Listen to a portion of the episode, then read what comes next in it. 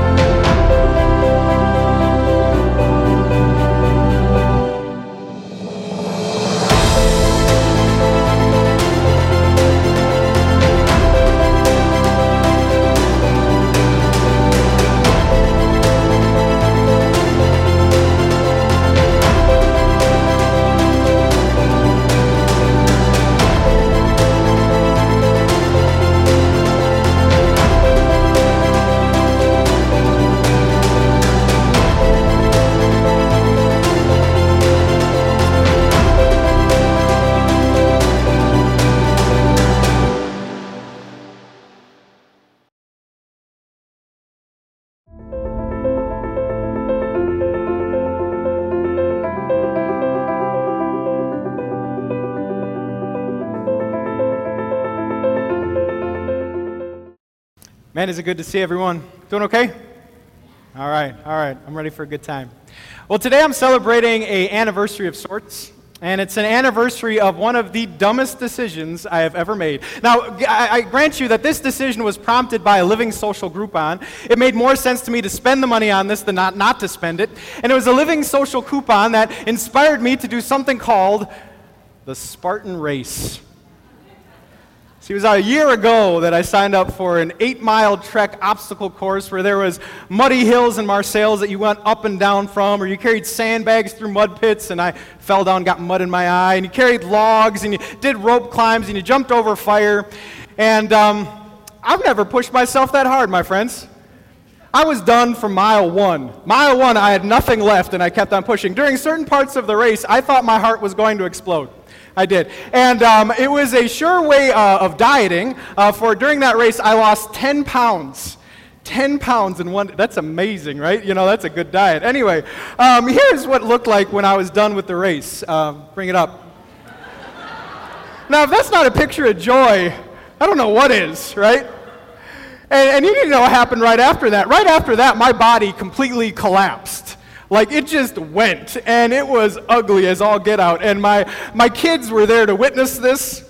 And my kids now, I mean, if I just ask what is the dumbest decision dad did, I mean, they jump to Spartan race. I mean, there's, there it is, right? And um, now, grant you, I know some of you might love the Spartan race, may have been it, um, but uh, I could have trained better, right? Um, I, I could have done more on my own. It wasn't just the race's fault. But after looking at my own dumb decision, I now have kind of a fork in the road.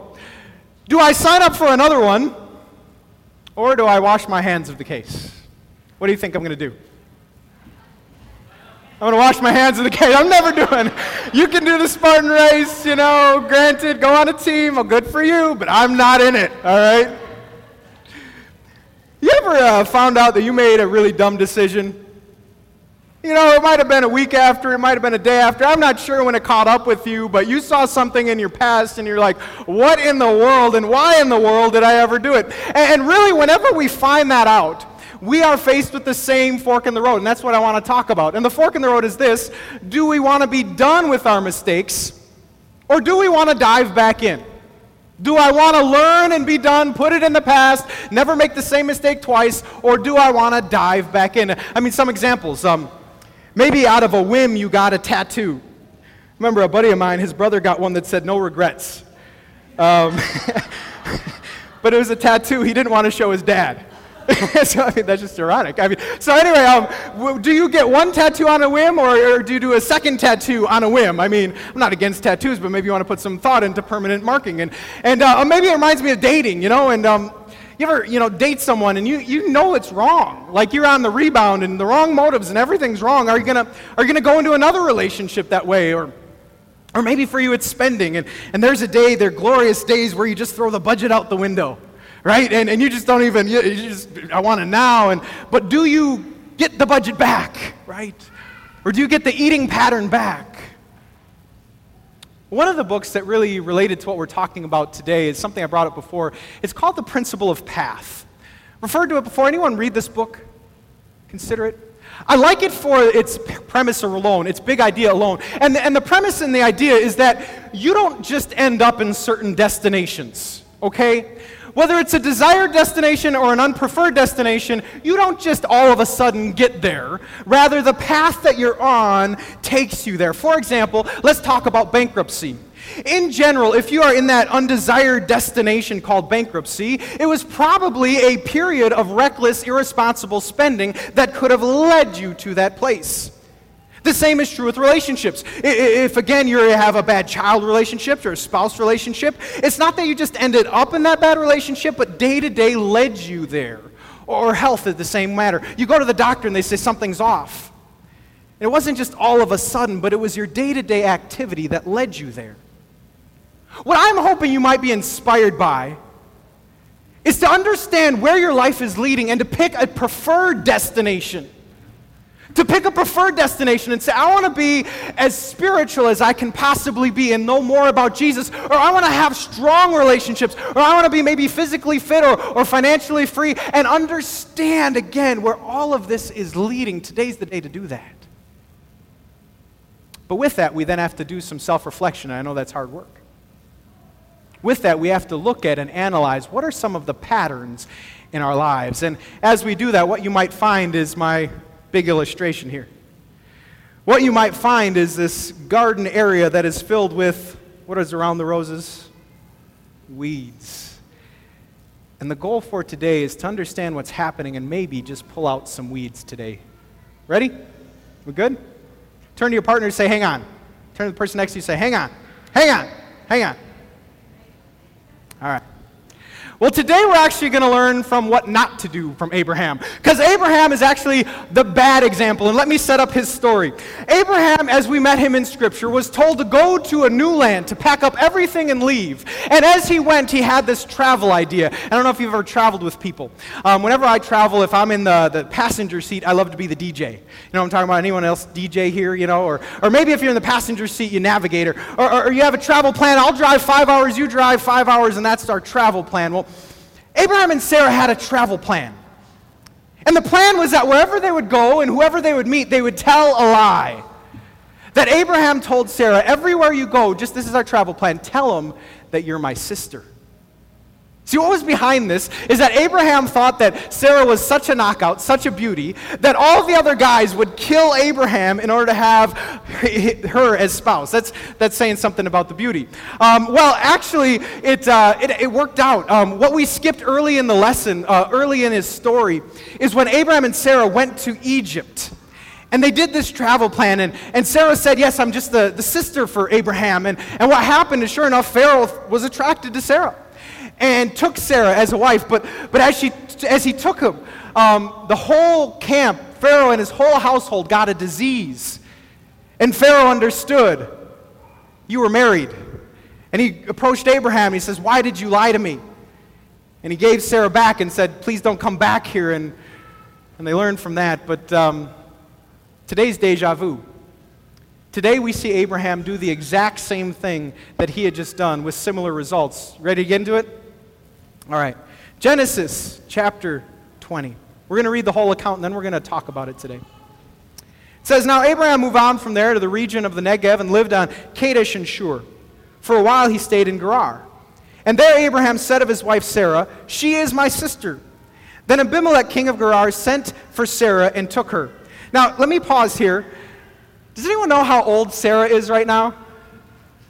You remember? She is 90 years old. She is 90 years old and she's still so beautiful that, uh, you know, they're concerned that, that, that he will die and she will be taken. That's incredible. Whatever product she's using, she needs to sell on QVC. I'm just saying. I mean, that's incredible. Anyway. But God came to Abimelech in a dream one night and said, You are as good as dead because of the woman you have taken. She is a married woman. Now Abimelech had gone near her, had not gone near her, so he said, Lord, will you destroy an innocent nation? Did he not say to me, She is my sister? And didn't she also say, He is my brother? I have done this with a clear conscience and clean hands. Then God said to him in a dream, Yes, I know you did it with a clear conscience, so I have kept you from sinning against me. That is why I did not let you touch her. But now return the man's wife, for he is a prophet, and he will pray for you, and you will live. But if you do not return her, you may be sure that you and all who belong to you will die early the next morning. I love that it was early the next morning. Abimelech summoned all his officials, and when he told them all that had happened, they were very much afraid. Then Abimelech called Abraham in and said, What have you done to us? How have I wronged you that you have brought such great guilt upon me and my kingdom? You have done things to me that should never be done. And Abimelech asked Abraham, What was your reason for doing this? Abraham replied, and this is all bad. This is all bad, and this is the father of the faith. Okay. I said to myself, There is surely no fear of God in this place, aka your pagan heathen people. And they will kill me because of my wife, aka your murderers, because she really is my sister, the daughter of my father, though not of my mother. And she became my wife. And when God had me wander from my father's household, I said to her, This is how you can show love for me. Everywhere we go, say of me, He is my brother. Then Abimelech brought sheep and cattle and male and female slaves and gave them to Abraham. And he returned Sarah, his wife, to him. And Abimelech said, My land is before you, live wherever you like. To Sarah, he said, I am giving your brother, he's going along with it, a thousand shekels of silver to cover the offense against you before all who are with you. You are completely vindicated. This is a crazy story, isn't it? I mean, just the, the lie the first time and then the lie the second time, and, and you wouldn't have learned from it? Well, well this is what we're going to talk about. May God so bless us to avoid our own experiences of sin deja vu. All right. In the news this week is still the story of Ryan Lochte. I don't know if you've been keeping up with this one. And uh, Ryan Lochte, yes, lost his sponsorship with Speedo, uh, picked up a cough drop sponsorship, and, and also is going to be on Dancing with the Stars. Um, I've had time to process the story of Ryan Lochte, you know, accusing Rio and then being found out he vandalized. And here's what I really picked up and was really just curious about uh, uh, when it came to the story. And that is this moment. So we know at this point Ryan Lochte just had a night of drinking, and he himself said he was intoxicated. So why in the world after being intoxicated, would you go on national television, find Billy Bush, and create a ridiculous story? For me, you know, this makes no sense. And, and again, I, have you know, done senseless things too, but it just doesn't make any sense that after being intoxicated, you'd go on national television and you would think that that was a good idea, right? Well, here's my point just looking at Ryan Lochte's story. Do you know that sin doesn't make sense? If you try to logic your way out of why you did a sin, it's not going to work. Sin is highly illogical. And that's what I see in the story of Abraham. Abimelech, who had just been duped. And I love Abimelech's character. He actually shows more integrity than the believer. Do you know sometimes unbelievers can show more integrity than believers? My friends, this shouldn't be. But he does. And when he realizes what happened, look at what he asks in verse 10. Verse 10, he says, what was your reason for doing this? Why in the world would you say, She is my sister? Now, all of Abraham's response again is bad, but pick up again on verse 13. Verse 13, what does he say? He says, And when God had me wander from my father's household, I said, This is how you can show your love for me. Everywhere we go, say of me, He's my brother. Can you imagine a husband telling the wife, you know, you can show me love we go to the grocery store, just, you know, don't associate yourself with me? I think it'd go better that way. How in the world is that logical? Or think of all the things that he is uh, giving up. Right now, we know that Sarah is going to have the promised Messiah. Right now, she is probably pregnant if you've been following the story. So Abraham is willing to give up um, that, that promised Messiah, willing to give up that marriage, all to avoid what was going to happen, this confrontation. It is highly illogical, isn't it? Even the explanation. You ever notice that in the sin of others? You ever look at your children and be like, I knew that was going to happen. Why didn't you see that? That was where it's leading. Do you ever look at that when it comes to other family members or coworkers? You can see how highly illogical their plan was and where it was leading. But what's interesting is it's very hard to do for ourselves, isn't it? We have blinders on when it comes to our own lives. Other people can probably spot it, but we don't always see. And I think that was the case for Abraham. And how do we get there? I wanted to explore a theory what was behind the surface of the sin. And to set up my theory of what was really going on in Abraham's mind, I need to tell you about my high school senior trip. My high school senior trip, we went to Six Flags Great America in good old Gurnee. Anyone been there this summer? All right. That was a time when uh, the Raging Bull was new. I'm old enough where I know Batman was new and all that good stuff. And I'll never forget one of our classmates who brought drama into the whole group. And that's because uh, this classmate was found stealing from one of the gift shops. It was a time where the Dr. Seuss hats were really popular, and he stole a Dr. Seuss hat and some other little trinkets. Now, what's really interesting is that the same classmate had money to pay for the things that he stole. So you wonder, why in the world would you try to steal something you could have paid for? Here's my theory I think it was all about what he could do in the now. It was all about the excitement, all about the adrenaline rush. Could I really get away with it? Maybe it was about proving that he was cooler as he was with a group of other people. I'm not sure, but I think he was caught up in the now. Here's my theory when it comes to senseless sin. That I believe sin is consumed with what's now and shows no concern for what's next. See, whenever we sin, we choose to make a trade. And the trade goes something like this I'm going to trade a pleasant present, a good present, a fun present, an exciting present for an unpreferred future. Or a future that is fraught with pain, or fraught with trouble, or fraught with regrets. I'm going to make that trade and trade for what I want now and forego what's going to come in the future. That was true for the classmates. It's true for Abraham. What could have Abraham given up? The promised child who was going to be born, his marriage. I wonder how many times this happens in our own lives. Can you relate to this experience? But I just want to do it now. I don't care. It feels good now. I don't care. Dear friends, this is what we want to be aware of and repent of today. And as we do, we need to look at Jesus. That's why we came. Do you know Jesus was a master for living for the next and not for the now? Do you know if Jesus lived for the now, I don't believe the King of Kings would have ever come to earth. It wouldn't have felt like the right thing to do. If Jesus lived for the now, I believe he'd give up on people. I read the New Testament, how many times he just got frustrated, saying, like, the disciples, you still don't get it, or, or the self righteousness of the Pharisees, or the sin of the people. He would have given up on humanity, I believe, if he lived for now. If he lived for now, Good Friday would have never happened. He would have said, Why should I bear a cross? Why should I be flogged? Why should I be punished so unjustly? But he didn't live for now, he lived for what's next. And one of the glorious next we celebrate is that after he died, what happened next is that he rose again. And after he died, a great next is that he appeared to the people saying, I truly am alive. And after he died, the glorious next is that he rose to the right hand of the Father where he reigns right now. He bore some brutal nows to win some glorious nexts. One of that glorious next is what we have today, which is forgiveness. Right now, we have forgiveness. Right now, we are free of guilt and shame. Right now, we are called the children of God. And this is true if you're visiting today, or if you're watching online, or if you don't call yourself a Christian.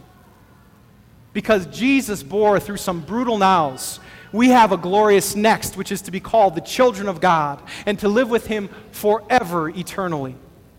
This is the good news. But with that, what we've really come to explore and really want to hunker down in is the patterns of our lives. So we talked about Abraham's sin. This was the second time. This was the second exact thing, the second exact scenario, and we need to really do some work when it comes to patterns. What Abraham do, it kind of reminds me of some old school technology. Anyone grew up with one of these? record players. Some say vinyl is still the best way to hear music. But I remember my experience with vinyl is that you could often hear static, and that sometimes the needle would scratch. And every now and then, if you had a, a, certain scratch on your record, it would just skip and play the same few lyrics again and again and again. And if you've never grown up, if you're like 20 and under, I just want to give you a, what it was like, that experience. I created a, a, a pattern that sounds with a skipping record. Here it is.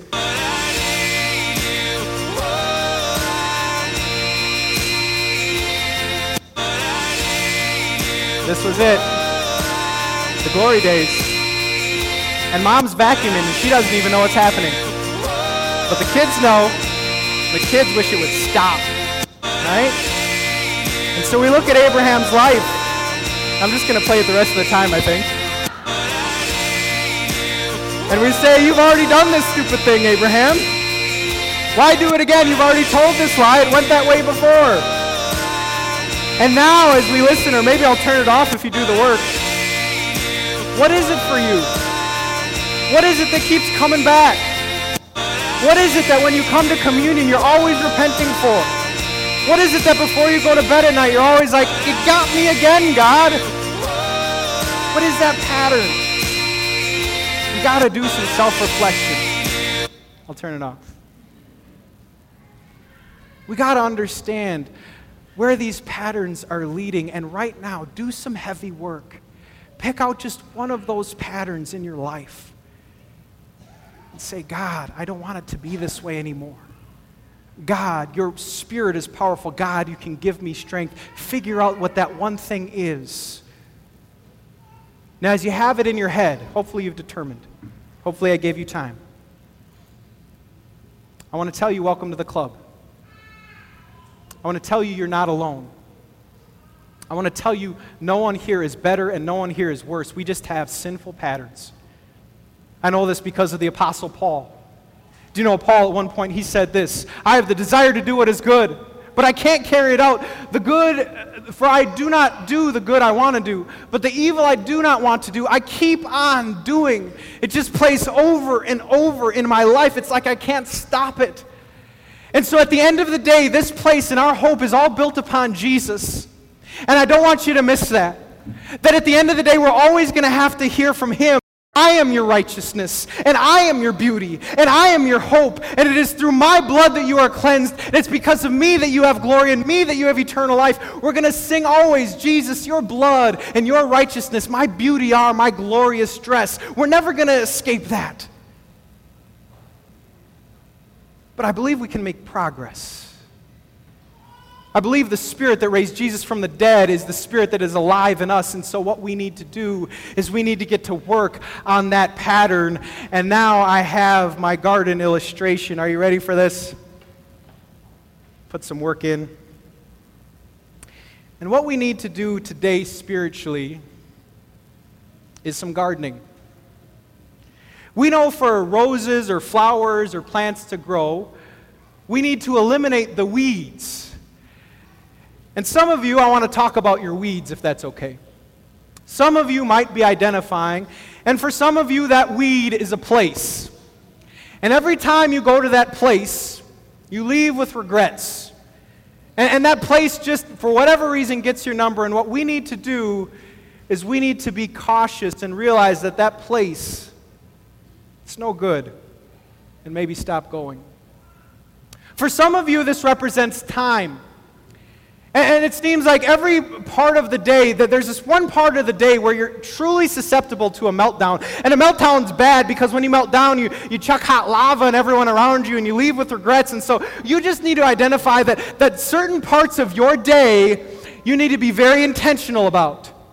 You need to either separate yourself, or maybe it's a part of the week uh, my, my wife and I were learning about the kids going back to school. And we heard this great article that says, Don't plan anything big on Friday night.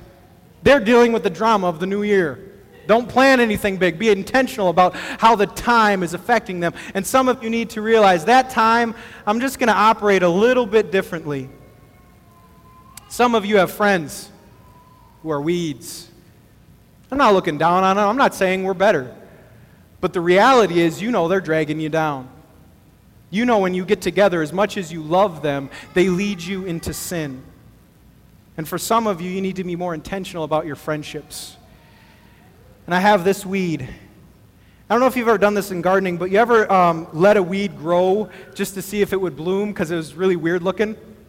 So maybe that's what we do with our friends. We, we, we remove them for a little bit, but now we're going to put them in their own area, give them some healthy separation, and see if something good grows out of this weird weed. But got to be more intentional about our friendships. Some of you, it's a substance. And it's a substance you know you shouldn't keep buying. Shouldn't even pick it up. Shouldn't put it on the shelf. And if it wasn't on the shelf, it wouldn't be such a temptation. We got to eliminate that substance. I don't know whether it's alcohol. I don't know whether it's food. I don't know whether it's literally weed. It's a bad joke. Um, but it's a substance. Some of you, it's access. We live in a world of access, whether it be the computer, whether it be TV shows, and that access to inappropriate things leads you down every time. Leads your mind in a, a, not good way. And so, one of the things you might have to do is you have to go back and to really weed it is add some restrictions. And you're going to call up the cable company, and you're going to put a, a filter on, and you're going to get someone who's accountable to you and I'm hoping during this process you've done some self reflection. Because the reality is, once you pull a weed, those weeds will die. We got to starve the weeds. That's what I'm hoping you'll do today. Starve your sin appetite. You know, it's interesting that if you're a diet person, if you've been on a diet where you've given up carbs for a while, do you know you can actually stop the cravings you had for those things? It does happen that after a while, if you just deny it enough, that eventually you can stop the cravings. I believe the same can happen with sin. I believe if we starve it, my friends, not feed it, if we starve it, what can happen in our lives is that the appetite will decrease and hopefully eventually go away. But there's something else I want to do today. See, it's not enough to just weed your garden. Brought something else. Good old friend Miracle-Gro. Got a little fertilizer here. And you know, if you've ever used fertilizer, what a wonderful thing it can be. I use some Scotts on my grass, and it's a darker color green. And how wonderful this is. Now, this analogy in the kingdom of God could be many things. Of course, it is staying close to Him in the Word and receiving the sacraments. But I want to hone in on one reality in particular. One thing that I believe can fertilize your life. King Solomon spoke of it. I'll go to King Solomon. This is what he said. He said, Two are better than one because they have a good return for their labor. If either of them falls down, one can help the other up, but pity anyone who falls and has no one to help them up. Though one may be overpowered, two can defend themselves. And I really want to hone in on this. Do you know some of you have been trying to fight your sinful pattern alone? That's what I believe. And that pattern that got you down before, it's too strong for you alone. Two can defend, two can fight against, two is really where I think breakthroughs can happen as you walk beside people who love you, who speak God's word to you, words of forgiveness and direction. Dear friends, it's been my experience that there are levels in your sanctified living you will not achieve alone that only happen as you walk with others and you let them in. People you trust, people who can pray for you, and yes, people who are Christians as we follow a common Savior. So, what is the second point that we want to do? Fertilize our faith with Christian community. Fertilize it. You know, this point kind of reminds me of the Spartan race again. I got to this section of the race, and um, when I saw that wall, I knew I would not be able to do that wall alone. I, had been done already for a long time. So I was considering um, going around it, and hopefully no one saw that I didn't do the burpees. Um, I, would called it quits at that time. But then someone came up to me and he said, Hey, if you just climb, I will lean over. And every time you're feeling weak, you can just lean on my back, and that's how you can make it through and ring the bell.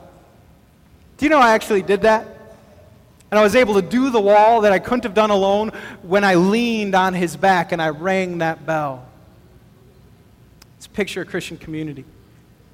Do you know, as your pastor, I'm part of Christian community? Do you know I'm part of a pastor's small group? That weekly and monthly, I'm calling people saying, This is what's going in in my life. Hold me accountable. Speak God's word of forgiveness and direction in my life. I open up to you. And, dear friends, I have other things I could be doing. Sometimes I wonder, should I really make the call? But when I leave, I'm happy every time because of what Christian community does in my own life. Today, we offer you Christian community. I'm not sure if this is your church home, but you can get involved even today. And so today we have sign up sheets, and I really want you to consider your activity in Christian community. We have home groups that you can sign up for, or women's group, or our starting point group. I encourage you just to consider one of them. Consider how one might be a blessing in your life and fertilize your faith, because here's the truth none of us like sin deja vu. None of us like doing the same bad thing over and over and over. And I believe there is power in this place and power through the people of God. May God so bless us. Amen. Please stand. And the peace of God, which transcends our understanding, may it guard your hearts and your minds through faith in Christ Jesus. Amen.